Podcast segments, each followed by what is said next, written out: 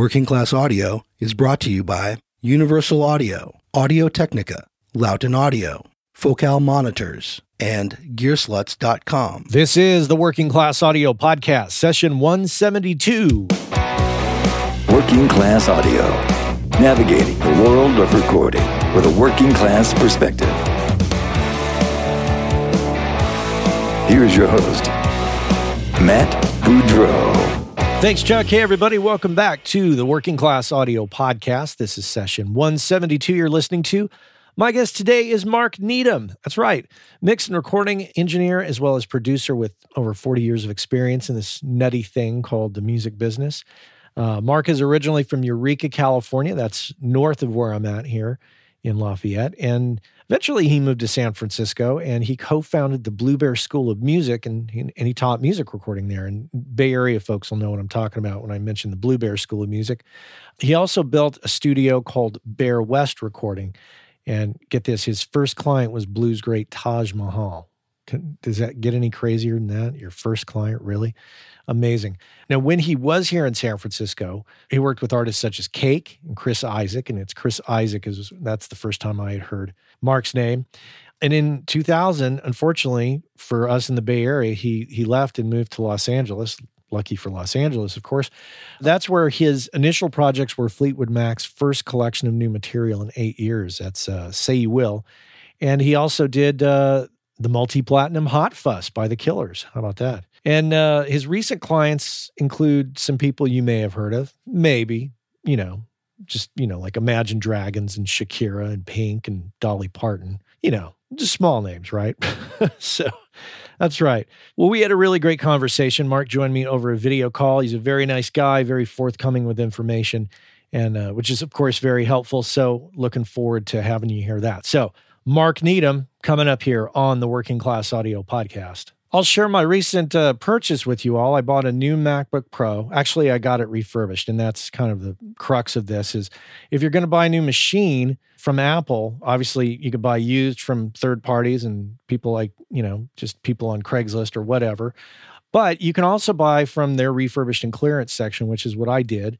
It's at the very bottom of the website. It's kind of hard to find. It's very small font click on refurbished and clearance and you can look through all the different choices they have. They have it for everything for ipads and uh, iphones and you know macbook pros and all that.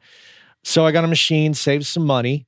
Looks brand new. In fact i, I can't believe it's refurbished because it literally is looking brand new. It was shrink wrapped and looked great. So anyways save some money on there. Here's a couple things to think about if you're going to get a new machine. Uh, my old machine of course thunderbolt 2 many of you have it you know, many of you have Thunderbolt based systems. Uh, this is Thunderbolt 3. It comes on USB C, uh, which is, you know, it's faster, many times faster, but uh, to connect all your old stuff, you know, Thunderbolt, USB C, all that stuff, you're going to have to get some dongles or some kind of. Uh, there's a few boxes, a f- few choices out there, and uh, I'll share a couple of those devices that I got in the show notes. Uh, so you can look into those yourself. Interesting machine. My only complaint really is they took the MagSafe power connector off of it. So I'll include uh, also in the show notes a uh, a particular thing that I got, which is a USB C MagSafe connector. It kind of recreates that old MagSafe power connector that that they used to do, which I can't believe they removed. Such a brilliant thing that they had on there. So yeah, so check that out. Uh, I'll include that stuff in the show notes. I'll label it clearly so you can figure out what it is I'm talking about. Go to workingclassaudio.com to find that. And uh, while you're at it, uh, if you're online, make sure and stop over to gearslutz.com and check out the sub forum called Audio Life that we sponsor. A lot of the same topics.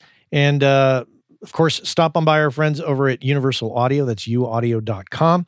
As I always say, there's always a promo going on over there. Uh, there's always some great videos from WCA alum like Jacquire King and Vance Powell. So uh, stop on by there at uaudio.com. Also, uh, we are on Twitter, Instagram, and Facebook. So follow us there. And if you have any questions or comments about the show, uh, feel free to email me, Matt at workingclassaudio.com. If you have a guest suggestion on the Working Class Audio website, there is a form that you can fill out. Try to think of some people that you might want to have on the show. Of course, exclude yourself. There was one person that put themselves on there, and that's cool. I, I get it. But uh, try to think of others that you really think would bring some great information to the show for others to hear. So, uh, yeah, that's at workingclassaudio.com. All right, so I'll quit jibber jabber in here and uh, sit back, get your coffee, and uh, have a listen here to our friend Mark Needham here on the Working Class Audio Podcast. Welcome to the podcast. It's great to have you here. Great to be here. Now, you're originally a Bay Area guy. Originally Northern California, Humboldt County, and then I came to San Francisco in 1970, I guess, and was there till almost 2000. First time I heard your name was uh, associated with, of course, Chris Isaak. And also going back a bit, and some of the former guests on Working Class Audio cited you as, as a big influence to them. Matt Kelly. We found Matt Kelly in Guitar Center, and we were in there buying something. We went, "You want a job? Come on over." You know, so we we brought him over to Hyde Street and brought him in as an assistant. He was great. And a couple other people had brought you up, and then I remember at some point realizing, "Wow, Mark left the Bay Area. Oh no, what does that mean?" Sometimes in my life, I just like I, I need a change just to kind of shake things up a bit. And to me, the Bay Area had kind of reached, at least for me, it had reached a point where I didn't feel I was progressing and I was spending a lot of time in LA. I, I was working with uh, Lindsey Buckingham down here, and then it sort of transferred into a Fleetwood Mac album. And I'd been down here in a hotel for almost a year, and just went, what am I doing? You know, all the people in the hotel knew me by name and Mark, what's going on? So I went, okay, I think it's time to move and get a house. So You know you're in trouble when the hotel staff knows you by name. everybody knew my name. Mark, maybe you shouldn't go out tonight. You know, It's- yeah, it was it was getting to be like having my mom over my shoulder there. So I uh, decided to leave. When you made that decision to leave the Bay Area, and you- said you didn't feel like you were progressing, were you were you also getting a sense that the music scene wasn't feeding enough uh, clients to you? I, I mean, I still had a lot of work there, but you know, from 1970 to the end of the 90s, I thought the scene had changed dramatically from when I first started there. And I just found it a little more exciting in LA at that time. I mean, I thought of moving to LA for many years on and off. You know, I did a lot of work in LA, but I like to make kind of broad changes either in how I'm working or you know my workflow where i'm working something you know to kind of shake things up. It's so easy to get stuck in a rut and you know you have a lot of work to do it you know I, I don't want to start doing stuff the same way every time like pulling up templates or you know i just tracked this band like this let's just do it again you know Now, do you feel that your work with Chris Isaak opened the door or was one of the door openers for you to get you noticed by people in LA like Lindsey Buckingham? I mean, th- this the work with Chris was was certainly good. I mean, I had done a lot of stuff before that as well. When we came up with Wicked Game, that was a you know kind of got my name a little more attention. I think at that point, but I developed a relationship with Rob Cavallo over the years on different projects that we'd worked on, and Rob was working with Lindsey on a solo record.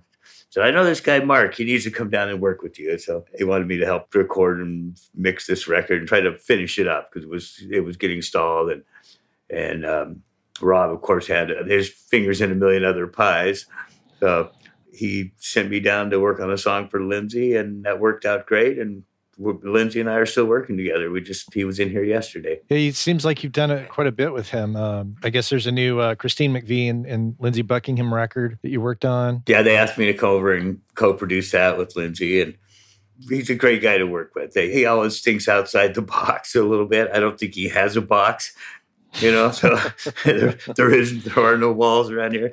That band was a really influential part, influential in my life and my music. You know, when I was younger, and uh, to me, it was just such an honor, and thrill to be able to, to, to invited down the first time to work with Fleetwood and you know, and be able to work with Lindsey on his solo projects and the Lindsey Christine thing. I mean, that's kind of one of those dream things, you know, to to get to work with those guys. Tell me about the transition from the Bay Area to Los Angeles. Was there any kind of point where you were a little intimidated by that change? I was certainly thrown outside my comfort zone.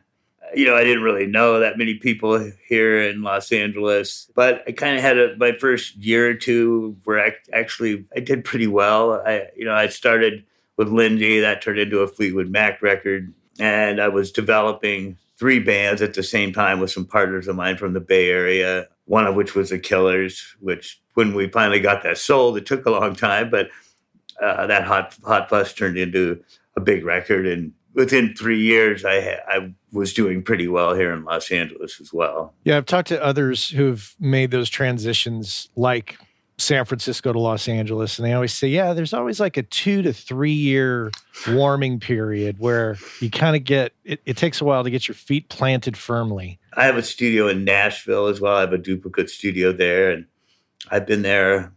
We're coming up on a year back and forth. You know, again, I've just thought I'd try something new and shake things up a bit. So I'm kind of two weeks in Nashville, two weeks here right now. Yeah, Nashville seems to uh, be attracting pretty much everybody. I've worked in on in Nashville on and off since 1985, I think.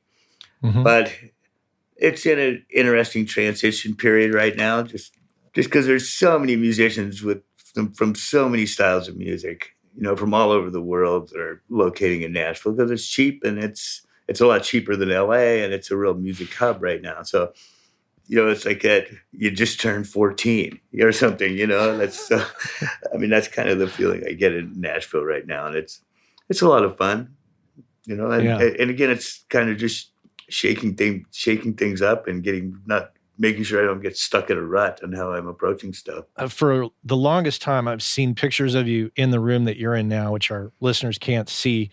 This place that you've been mixing in, uh, I've seen it in pure mix videos and photos and interviews. How did you come across this place that you're currently in, which is uh, the only way I could describe it is it, it looks like a, a, an LA mansion? Well, actually, it was 2005. I guess we'd finished the Fleetwood Mac record. The Killers were doing well. And I was working with Fleetwood out in Chatsworth. I don't know if you know where Chatsworth is in Los Angeles. It's the very northern part of the city of LA. And Chatsworth is best known as being the porn capital of the world. you know, it's definitely not like being in Hollywood. And I, I, wanted to move in a little closer to the city center. It's really hot out in Chatsworth, too. It's, you know, it's probably one of the hotter places in Los Angeles. And I was looking around on, you know, one of the rental websites and I found a, an old 1920s mansion right in Griffith Park. And it was like a 5,800 square foot house, two bedroom house with a big ballroom and, you know, 12 foot ceiling, just this beautiful place on the park. And I rented that and was there to 2007. I bought another house a block up the street in 2007. And about two years ago, so I was mixing in first in the downstairs in the ballroom, and then I had one of my assistants take that room and I moved a, a, up a level up to the floor, which was probably the pure mix video. And then mm-hmm. two years ago, I duplicated that same room on my property. Um, it was up the street. So I kind of just built the same, exact same room with those big cherry wood ceilings and, you know, all those hand cut octagonal insets in the in the ceiling and the beams and just built the same thing here on my property. So I've actually been here for two years. So they'll the rooms look really similar. So there'll be some photos that are that and some that are this room, and they don't look a whole lot different. Um, but I like I, I get up really early. I start at four or five in the morning, and I love having the French doors that are looking out into into the park you know, I like I like having the light come in. It's great. Are you a bit of a night owl as well? No, no I mean I used to be when I you know when I first started for probably the first twenty years. It was the all night sessions. You know, you're leaving the studio and the garbage men are out and the sun's just coming up. It's like oh, but uh, at some point I just kind of made a transition and just flipped my schedule and started getting up at four or five in the morning and usually I stop at six. depending, You know, if I have projects or if I that are where I'm tracking stuff or producing, sometimes those certainly go later. And if I'm going out to see bands, that's obviously six o'clock doesn't work. But but kind of in my life, I'm trying to be done at six and actually hang out at the house, have a little bit of a life. And how does that work for you, the work life balance thing? Because you seem to work quite a bit, from what I understand. If I get up early enough in the morning, my wife would be be asleep anyhow. Until you know, she doesn't get up at four in the morning, so you know I, I'm still usually done by six, and we get to hang out, play with the dog. I mean, I still work at least 12 hours a day, six days a week plus. Can you talk a little bit about your journey in Los Angeles and, and your growth there? What are some of the lessons, the good lessons and, and the bad lessons that you've learned along the way in developing your career and, and getting to the point where you're at now? What are some of the, the milestones that you've come across? I mean, one thing we try to, I've tried to do in my career is with the band development is is try not to let the industry steer my career. So, you know, if you get really well known as the Chris Isaak sound, for instance, you know, it's that's the only kind of stuff you get sent. You know, so we were developing. There was three again. I said there was three bands, but the Killers being one of them, and then Hot Fuss came out, and all they get is alternative rock stuff for ten years. Uh, but I try to develop other projects. Uh, so I feel like I could be somewhat at the helm of of of steering my career. That's one reason I do that, and it just keeps it more interesting.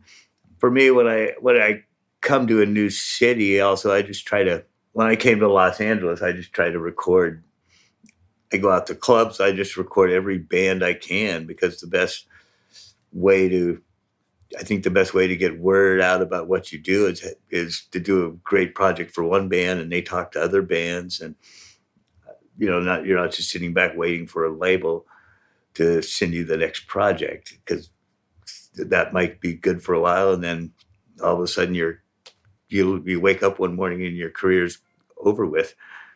I, I mean, I have a lot of friends who I've seen that happen to. You know, it's well, what happened? You know, it's, it's I think you really have to you have to have the initiative to really help steer your career and not let not let necessarily the labels or what the last project, last big project that you did or known for, kind of continue to steer your career. I think you have to help. You know, if it's by developing projects or whatever means you can, I think it's good to broaden your horizons and try to steer your career as well. When we talk about band development, that just seems like, and, and cr- please correct me if I'm wrong, but it seems like in this day and age with the music industry where it's at, that seems hard to do to put together a band and, and, or help a band and convince a, a label to take, take them and have anybody make any money including the band. It it's difficult um, at best. You know, I mean, I mean, you just have to find really good bands and be able to stick with it. We started working with Imagine Dragons probably three years before they got signed, and did 18 songs, I think, and you know, just rejection after rejection after rejection, and finally one guy gets it and gives it a shot, and you know, my instincts were right on that one, you know, so that was a good project. It's not all of them turn out that way. A lot of times it's rejection, rejection, rejection, and ends with die, you know, dies on the stake with rejection. But any projects that I'm developing, it's something that I really believe in and love, and I'm having fun recording. So, I mean, it's still yeah. a win-win for me in some ways, you know. If listeners who are hearing this interview say, "Wow, developing bands that's something i want to do what is that process like from a artistic standpoint as well as a um, a business standpoint for me it's really satisfying artistically you know to find something that i really like and help try to find what what, what you know the, what, what the band thinks they are but kind of superimpose that with what i think the band is listening to them and you know so hopefully we mm-hmm. can find a a place where that melds and becomes something greater than the sum. Business wise, it's you know it's changed so much from even 2003 when we signed the Killers. I mean, it's it's a whole different playing field now. We're marketing. Uh, we have a band from San Diego almost Monday that we're just just started working with, and you know now it's not so much taking something to a label and going, "This is great, you should sign it." We have to you know, we're spending a lot of time on trying to get get stuff picked up on blogs and run up Spotify numbers and just trying to get those online numbers up and trying to figure out better ways to do that at this point to be able to get that marketing to a point where it's easy for a major label if we if we want to go that way to see that this is a really a viable product. It's riskier for me in a lot of ways now, but you know, it's I mean the music business has always has been evolving so yeah, I mean, since the '60s when I first started listening, was you know really listening to music in the early '60s. It's, I mean, it's such a different beast now, but it's still fun. You know, what else would I do with myself? Well, so when you're developing a band, it's you're not necessarily seeking bands out as necessarily as clients that will pay you. This is more of a everybody's in it and has skin in the game, so as to if the if the project becomes successful, then everybody involved can benefit. Is that yeah? Correct? I mean, I, I know people who do it the the other way that are you know are finding bands and having the bands find an investor. And if I'm signing something, I'm usually just I'm I'm kind of all in. We're not. I'm not asking them for money. We're I'm I'm all in on it, and it's something I really love and believe in, and I'm covering the development costs, and especially now we're trying to do all of our most of our promotion or a, you know ninety percent of that in house. You know, it's every time we think we have something figured out, there's like a whole new way to to try to market things, and it's a process that you know my manager Andrew Brightman and and me and Pauline, my wife, who's kind of helps a lot of that the promo side. We're just trying to you know figure this out. You know, it's kind of like the Wild West out there. Trying to figure out how to promote and sign bands these days. Well, let me shift gears on you for a bit and take you back to living in Northern California and you coming up as a recording professional. Who were your mentors, or did you have a mentor? Not really. I came to, down to help start a music school with my guitar teacher when I was 16 in San Francisco and I started a little recording studio in a in a closet with two microphones and a four input tube mixer and this you know I'd I'd always been fascinated and really loved that that part of the process as well and hmm. at some point that kind of became more what I focused my attention on than trying to be the next guitar player or, or the, the next big rock guitar player because I just knew people who were a lot better than I was.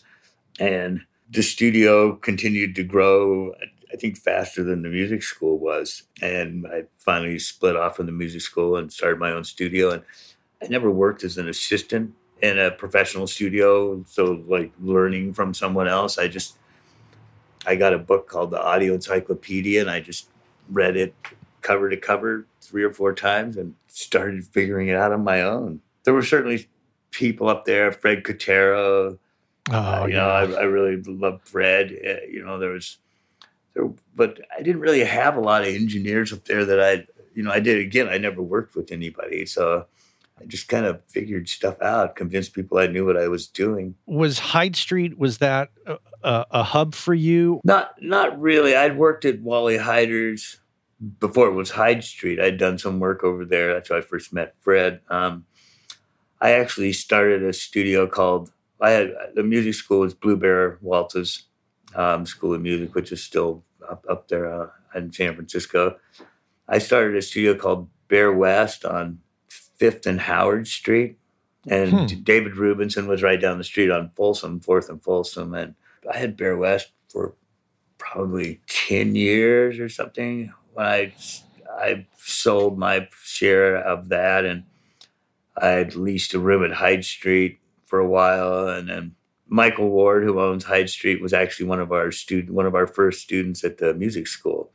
So I've had wow. a really long relationship with Michael going back to 1972, I guess, something like that. So you know, I that was an easy place for me to jump back to. After I got rid of Bear West, I probably had eight different studios up in the Bay Area. I was over in East Bay uh, for a while. I had a studio in Petaluma, a couple studios in San Francisco. At some point, I kind of made myself my situation pretty mobile, so I could just put everything in road cases and connectors on the back and drop it wherever I felt comfortable and call it a studio. What are some of the lessons that you learned along the way while in Northern California?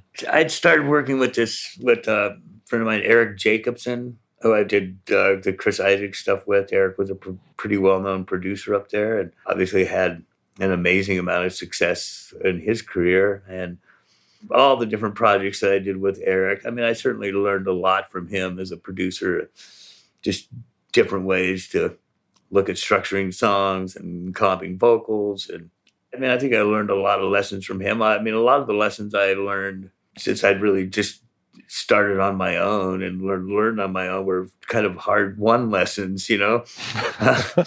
oh my God, what did I just do? Uh, you know, but those kind of learning experiences when you realize that a take some a take's gone or you missed a punch you back back at it, you missed a punch and this was catastrophic, you know. So you don't forget those lessons very quickly. You know, I mean, you, you miss one punch and the band's freaking out. It's like, oh my god, I can never have that happen again. So yeah, I, but yeah, I mean, actually, I guess back to mentors. You know, that you'd asked earlier. I guess Erik was was pretty influential on. You know, I learned a lot with working with Erik on just different ways to do stuff. Erik was really open to to trying different things. Wicked Game was all was one of the first definitely the first recording I'd ever done. I, you know, I got a digital recorder and and built, you know, constructed one of the first kind of sampled loop tracks that would have been in the very early days of trying to actually construct the whole thing just by sampling kicks and snares and building that whole that whole track was all built around just sampled kicks and snares, you know, and, and Erik was really open to that. So I helped, you know, put that Wicked Game track together. And that had a lot of success, but there was certainly a lot of failures along the way to get to that point. But, but I mean, it's hard to, to just pick out one one lesson that was like, oh my God,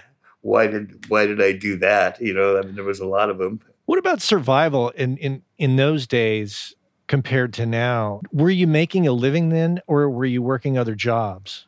Uh, I've never worked another job. This is pretty much the only job I've ever had. The only job I've ever had. I've never actually had a real job. So um, you're my new hero, man. I, I had this conversation with people, and I guess I don't really even understand what it's like to go out and have to try to work a job. I, I was hungry a lot of the time, you know, especially in the early days.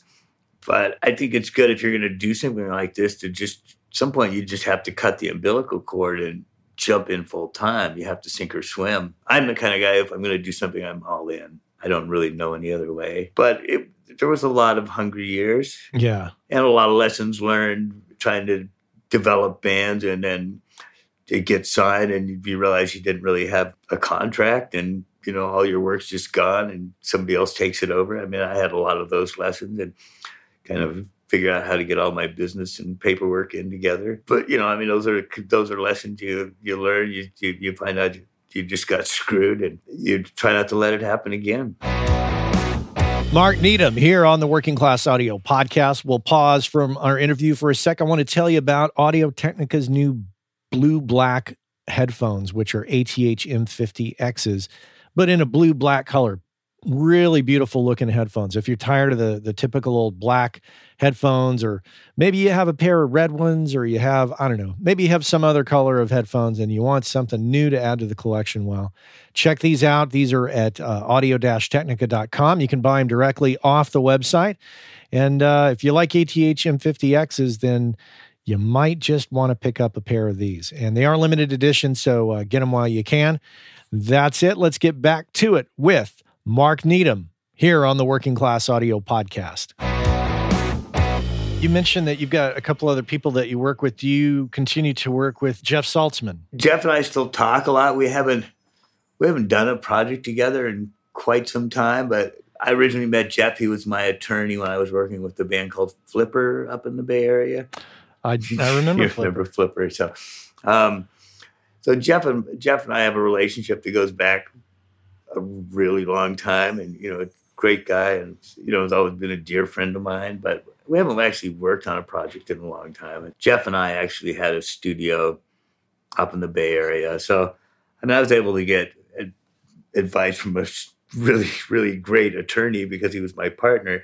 When I moved to LA after after the Killers, then I brought an I've actually brought an attorney in on retainer probably around 2004 and had we had various attorneys on retainer till probably 2013 2014 maybe 2013 something like that. At that point we stopped using attorneys. We, had, uh, we, we do it all in-house now we'll consult outside sometimes, but we do we do almost all our own legal work at this point. Just Is is that because you've done so many deals over the years? You you pretty much understand the mechanics of it. we've done so many deals, and when I'm doing a, a development deal now, I'm not I don't do the long negotiations anymore. Well, where's we want a 360 deal and we want this, and the band's attorneys come back and forth. It's like here's our deal. If you want to do it, it's a it's a half page deal memo. It's really simple.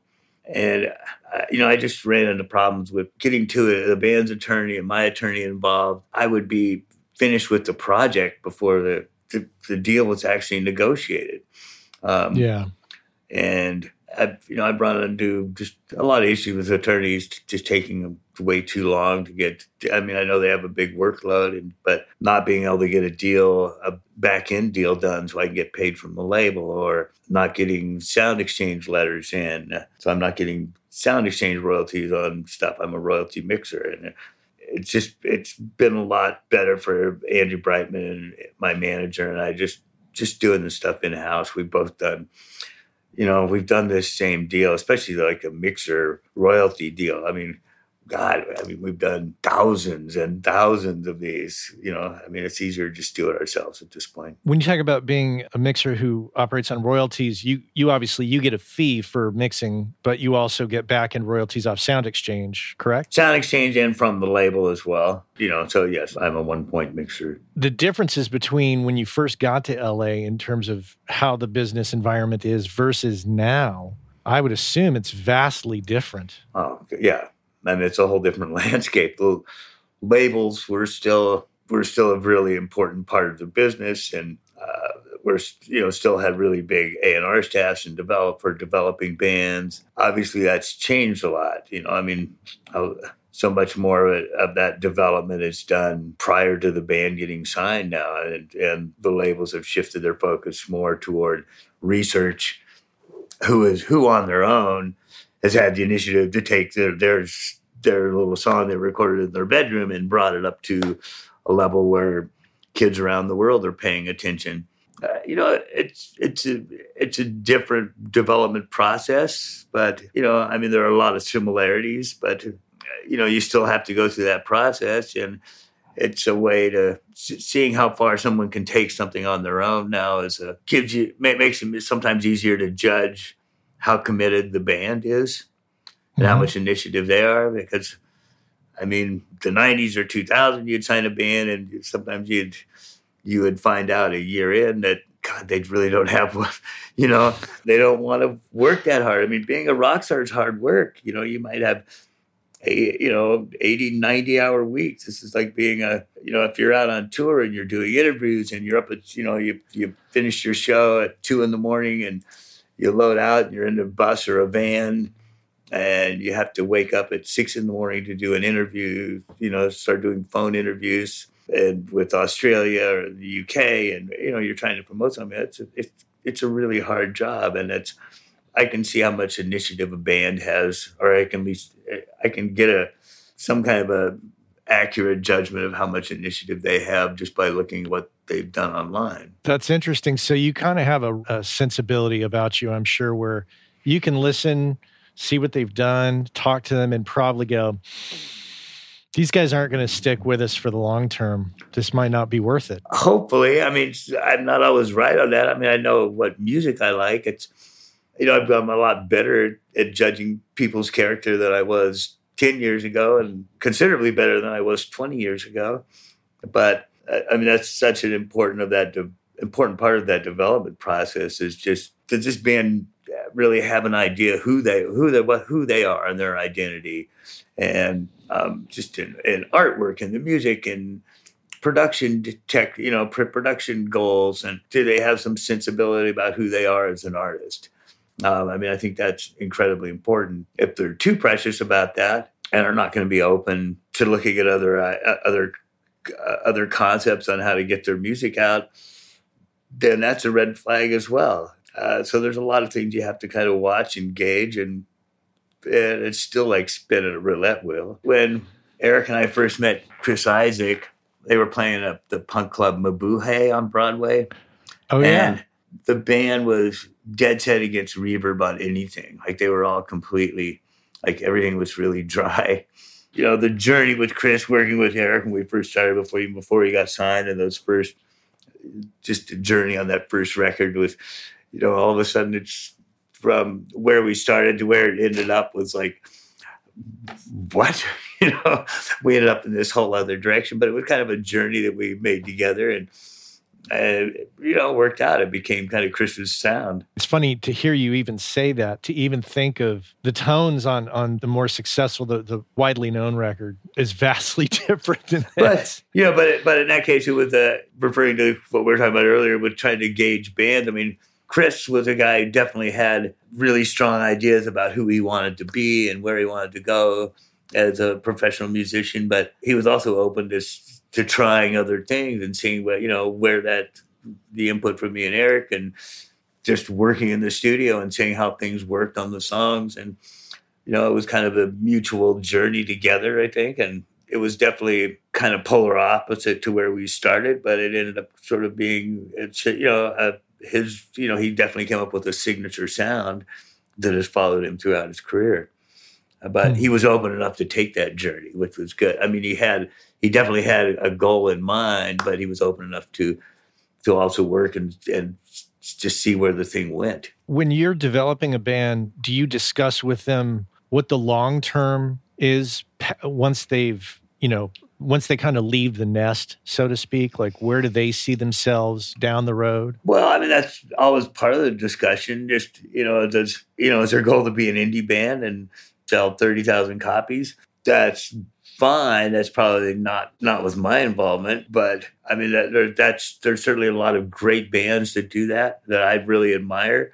And the work I'm that we're doing, I'm trying to hopefully reach and influence more people than that.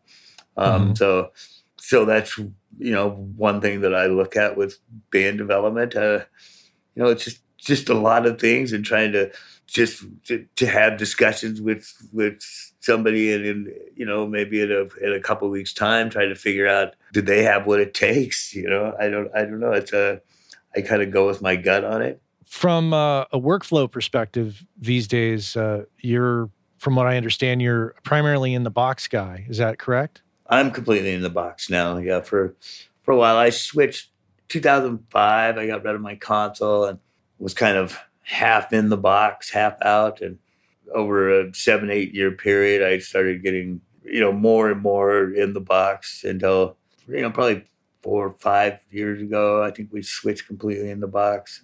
I could put up this Pultec and my real Pultec, and it might not be exactly the same, but but I've had maybe four or five Pultecs. None of them sounded the same either. But if I could, you know, it's old tube gear. But if I can if I can find a, you know, if I could find a plug that was like, well, yeah, I can put this on the kick. It sounds the same.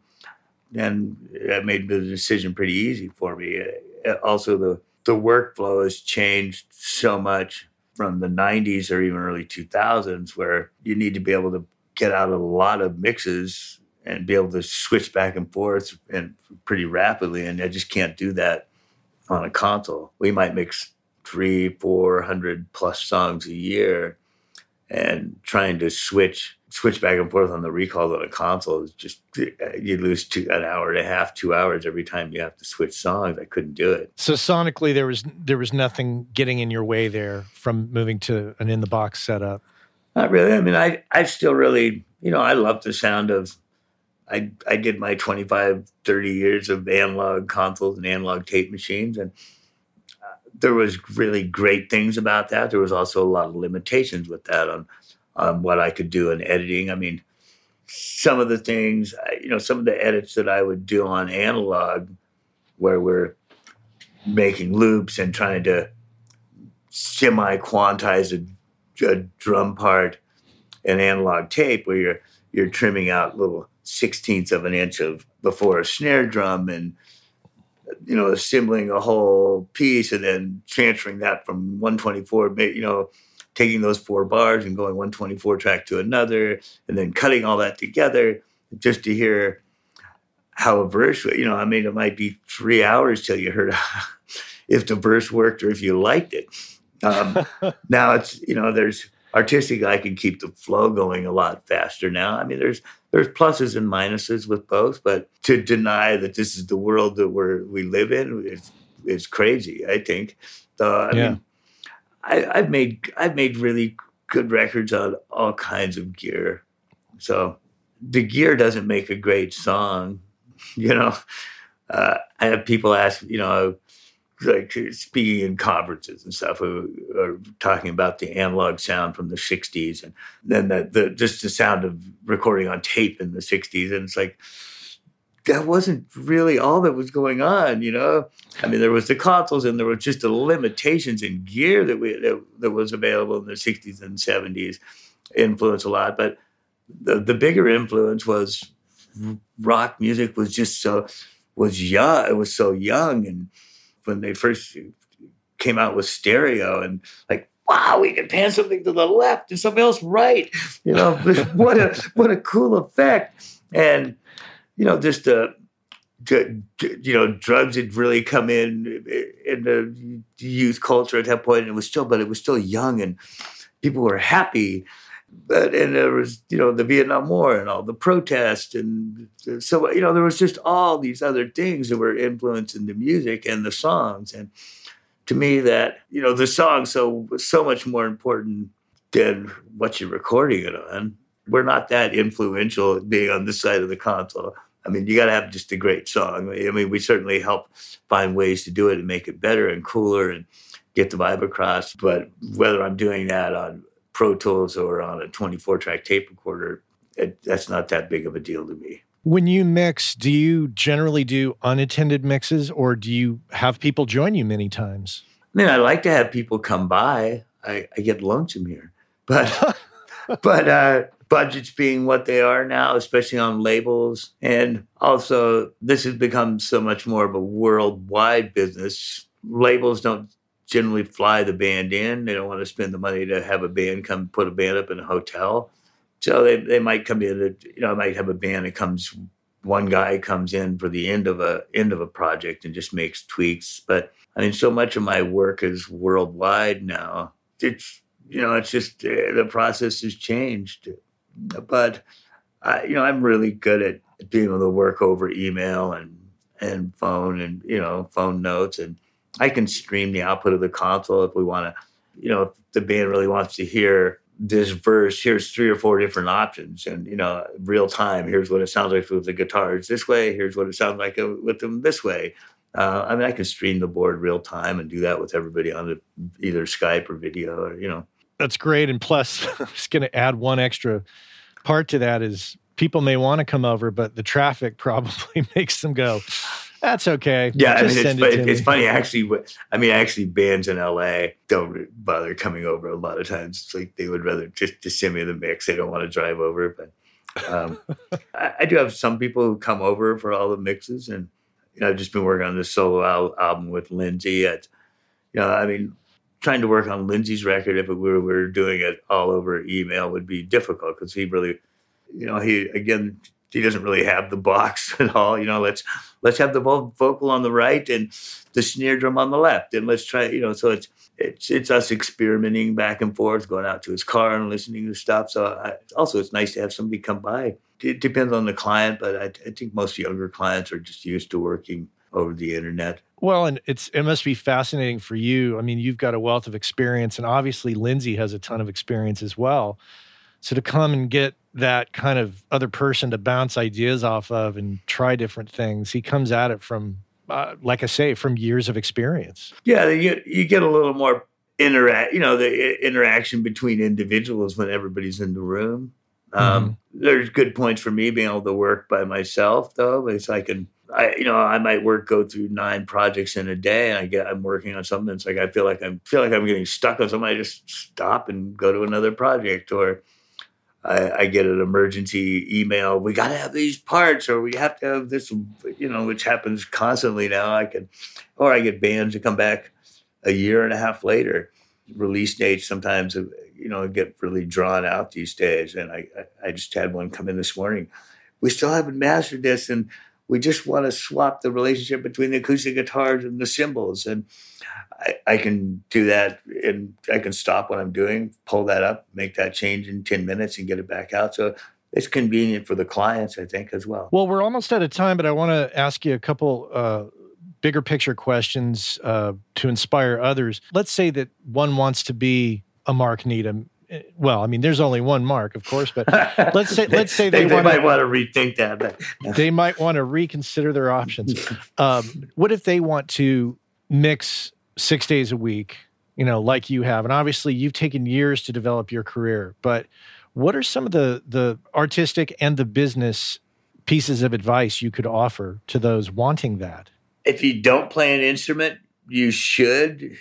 I think that's really important. Is you play, at least have an understanding of music and, and a good sense of rhythm, and be able to discuss sections of songs in an intelligent manner and chord changes, that kind of stuff. I think. I mean, I think that's super important. And I see some people who don't have that background, and I find it, it that's going to put a ceiling on how far they can go, especially if your communication with other musicians.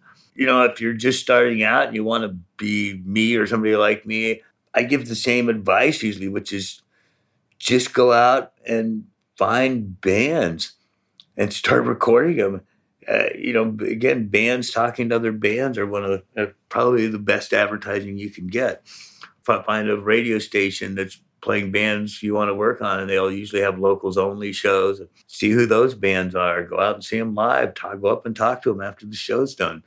I love what you guys are doing. I'm, I'm a, you know, I'm a great recording engineer producer.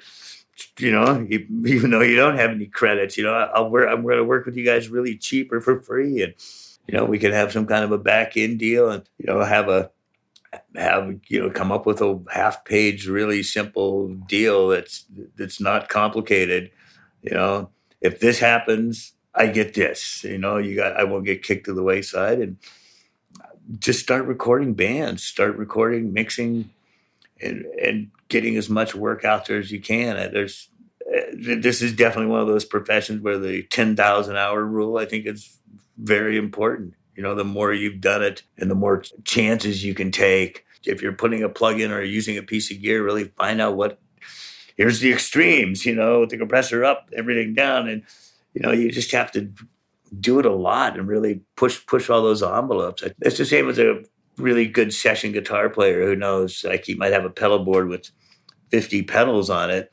and he hears hears the song and knows, oh, this, this, this, this, this, and turn the amp, and it needs to be this guitar. You have to get for mixing and recording. You have to get that familiar with all the different gear that you have to be able to. I hear a sound in my head, and I know exactly how to do it with these five plugins in this, you know, in this order and with these settings. I can, you know, I can hear a sound and go, oh, I can do it like this. Mm. But and I, but I think that only comes with experience. Now, this is a little trickier question. Same concept, you know, uh, what is your advice? But earlier you mentioned some peers of yours who let the labels dictate to them, you know, the work, and then the work dries up. So, what if you're somebody who's been at it for a number of years and all of a sudden the work is kind of dried up, but you want to continue? What if that happened to you? What would you do? It's happened to me several times in my career. You know, I mean, again, that's what I said earlier. That's one of the reasons we do artist development is that I can try to step outside who people think I am. And I hear a band, I think this sounds good, and I have a vision for what it could be, and and see if I can make that a hit. I mean, again, I don't win with all of them. I win with I won with a few of them, but I think that it allows me to uh, time to be able to get in and experiment a little bit and not get stuck in a box. And it mm. also allows me to help hopefully. Sh- shape where my career is heading. I mean, you know, again, that's why I change. I'll change up how I how I mix drums, bass, guitar. You know, I'll, sometimes I'll just change up the whole thing. I want. I'm not going to do. I'm not going to do these drum buses with this parallel compression. I'm not going to do this in, in, my stereo bus chain. I'm not going to do it anymore. I'm. I just switch to something completely different. Just because I, I you know, I, I feel myself getting in that rut and just I think you just have to be careful about getting in a rut and just being that same Mhm. guy, you know. Got to keep it fresh. Yeah, I mean that's I mean that, that's hopefully the goal. I want to just keep doing this till I die. I wouldn't know what else to do because I know, like I said, I never had another job, so I'd be screwed. Yeah.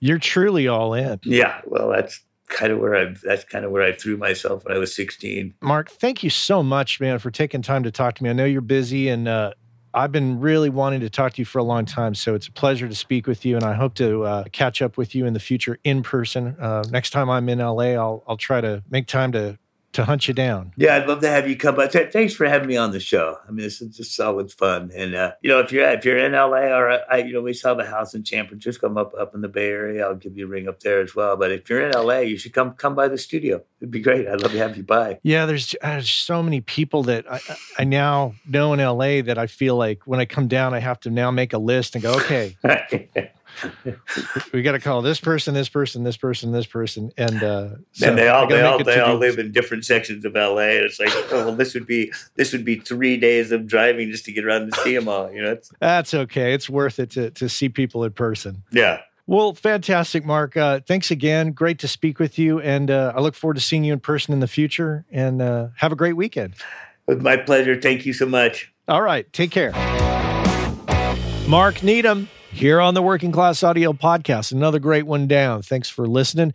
Hey, be sure and stop by our sponsors, Lauten Audio, Gearslutz.com, Universal Audio, uh, Focal Monitors, and Audio Technica. They help make the show possible. And of course, the other things that make the show possible are the people we got to thank. Of course, that includes Mr. Cliff Truesdell and uh, Mr. Chuck Smith and Mr. Cole Williams.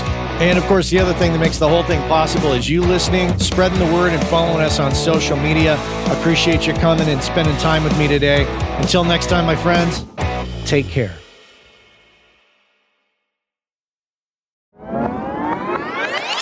Hey, I know many of you are aware of this, but for those of you that aren't aware, Working Class Audio sponsors the forum over at gearspace.com called Audio Life. And quite simply put, it's a place where audio professionals can go to talk with other audio professionals about things other than audio gear, including life hacks, work life balance, health and hearing loss. You know, if you want to talk with other audio professionals who can identify with what your lifestyle is like and how it relates to things going on in the world outside of audio, this is a great place to go and check out. So head on over to gearspace.com, check out Audio Life many of the same topics that we discuss here on the show on gearspace.com. So check that out.